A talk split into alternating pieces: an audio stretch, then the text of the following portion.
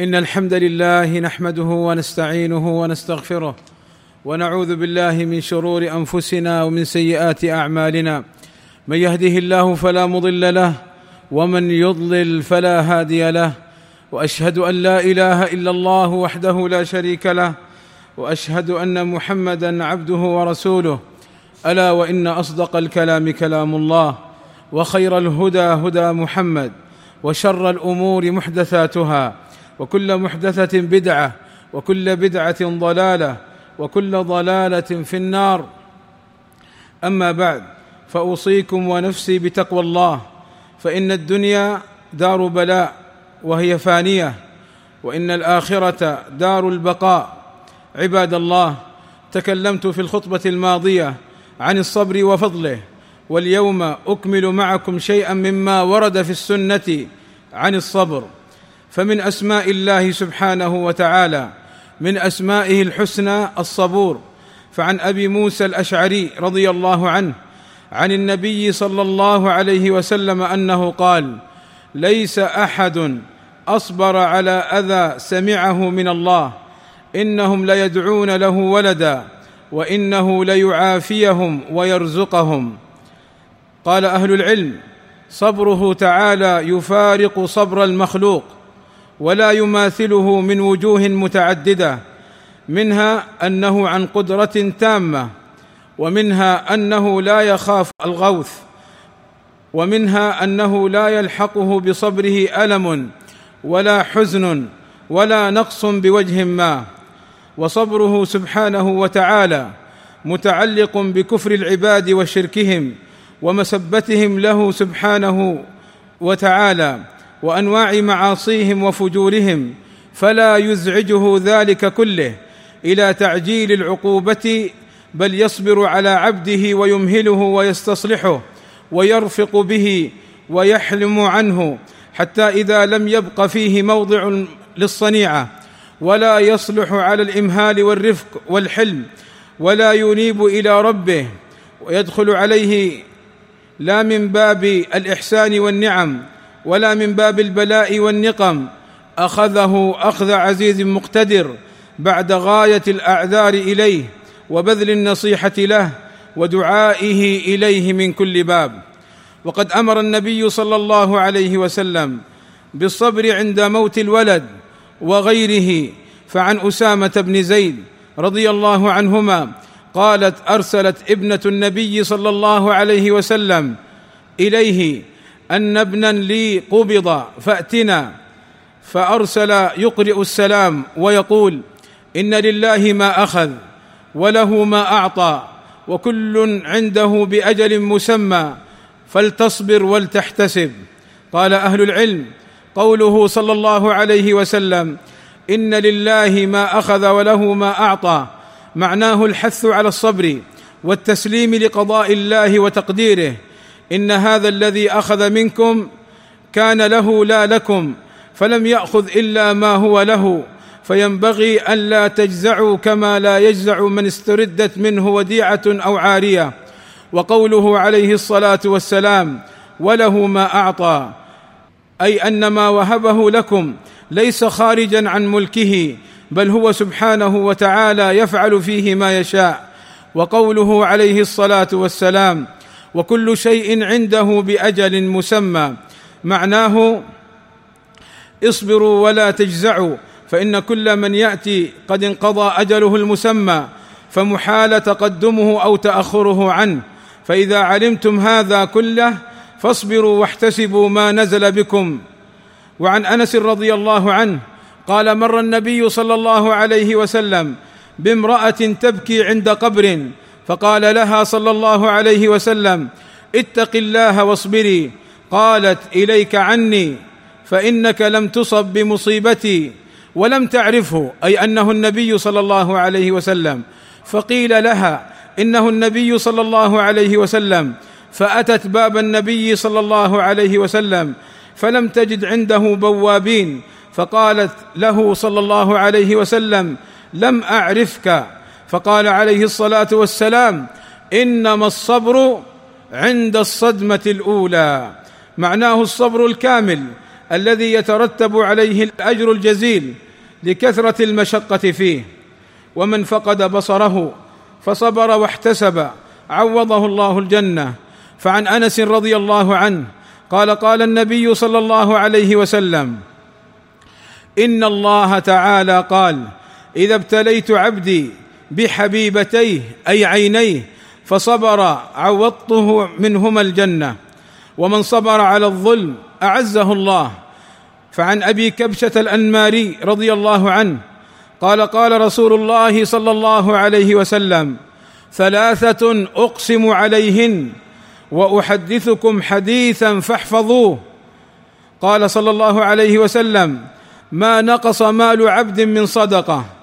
ولا ظلم عبد مظلمة فصبر عليها إلا زاده الله عزا. ولا فتح عبد باب مسألة إلا فتح الله عليه باب فقر. ومن الأمور التي امتدح الصابر فيها الصبر على الدين في التمسك بالدين والتمسك بالسنة. وما كان عليه أصحاب النبي صلى الله عليه وسلم. قال صلى الله عليه وسلم يأتي على الناس يأتي على الناس زمان الصابر فيهم على دينه كالقابض على الجمر. وقال صلى الله عليه وسلم إن من ورائكم أيام الصبر للمتمسك فيهن يومئذ بما أنتم عليه. أجر خمسين منكم. قالوا يا نبي الله. أو منهم يعني أجر خمسين منهم. فقال صلى الله عليه وسلم بل منكم أي له خمسين أجر كأجر الصحابة. قال أهل العلم أي في أهل ذلك الزمان الذي يصبر فيه المرء على دينه أي على حفظ أمر دينه بترك دنياه. كالقابض أي كصبر القابض في الشدة ونهاية المحنة. على الجمر أي مع الجمرة وهي شعلة من نار. فمعنى الحديث كما لا يمكن القبض على الجمرة إلا بصبر شديد وتحمل غلبة المشقة. كذلك في ذلك الزمان لا يتصور حفظ دينه ونور إيمانه إلا بصبر عظيم. قال الحسن البصري سنتكم والله الذي لا إله إلا هو بين الغالي والجافي فاصبروا عليها رحمكم الله. فإن أهل السنة كانوا أقل الناس فيما مضى ولهم أقل الناس فيما بقي الذين لم يذهبوا مع أهل الإتراف في إترافهم ولا مع أهل البدع في بدعهم وصبروا على سنتهم حتى لقوا ربهم فكذلك إن شاء الله فكونوا. وحث النبي صلى الله عليه وسلم على الصبر عند مخالطة الناس. بقوله صلى الله عليه وسلم المسلم إذا كان مخالطا للناس ويصبر على أذاهم خير من المسلم الذي لا يخالط الناس ولا يصبر على أذاهم. قال أهل العلم في الحديث أفضلية من يخالط الناس مخالطة يأمرهم فيها بالمعروف وينهاهم عن المنكر ويحسن معاملتهم فإنه أفضل من الذي يعتزلهم ولا يصبر على المخالطة والأحوال تختلف باختلاف الأشخاص والأحوال والأزمان ولكل حال مقال. والله أسأل لي ولكم التوفيق والسداد وحسن القول والعمل وأن يهدينا إلى الصراط المستقيم. الحمد لله رب العالمين. والصلاة والسلام على المبعوث رحمة للعالمين وعلى آله وصحبه أجمعين. أما بعد فمن كانت له بنت أو أخت فأحسن إليهن وصبر على تربيتهن كن له حجاب من النار.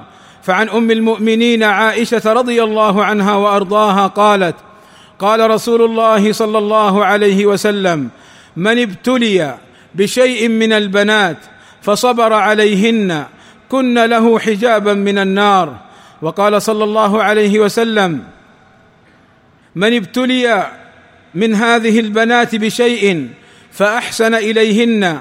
كن له سترا من النار. وقال صلى الله عليه وسلم من عال ابنتين أو ثلاثا أو أختين أو ثلاثا حتى يبن اي يتزوجن أو يموت عنهن كنت أنا وهو في الجنة كهاتين وأشار بأصبعه السبابة والتي تليها. وقال صلى الله عليه وسلم كفى بالمرء اثما أن يضيع من يقوت وقال صلى الله عليه وسلم الرجل راع في أهله ومسؤول عن رعيته والمرأة راعية في بيت زوجها ومسؤولة عن رعيتها. قال أهل العلم في هذه الأحاديث تأكيد حق البنات والأخوات لما فيهن من الضعف غالبا عن القيام بمصالح أنفسهن بخلاف الذكور لما فيهم من قوة البدن وجزالة الرأي وإمكان التصرف في الأمور المحتاج إليها في أكثر الأحوال.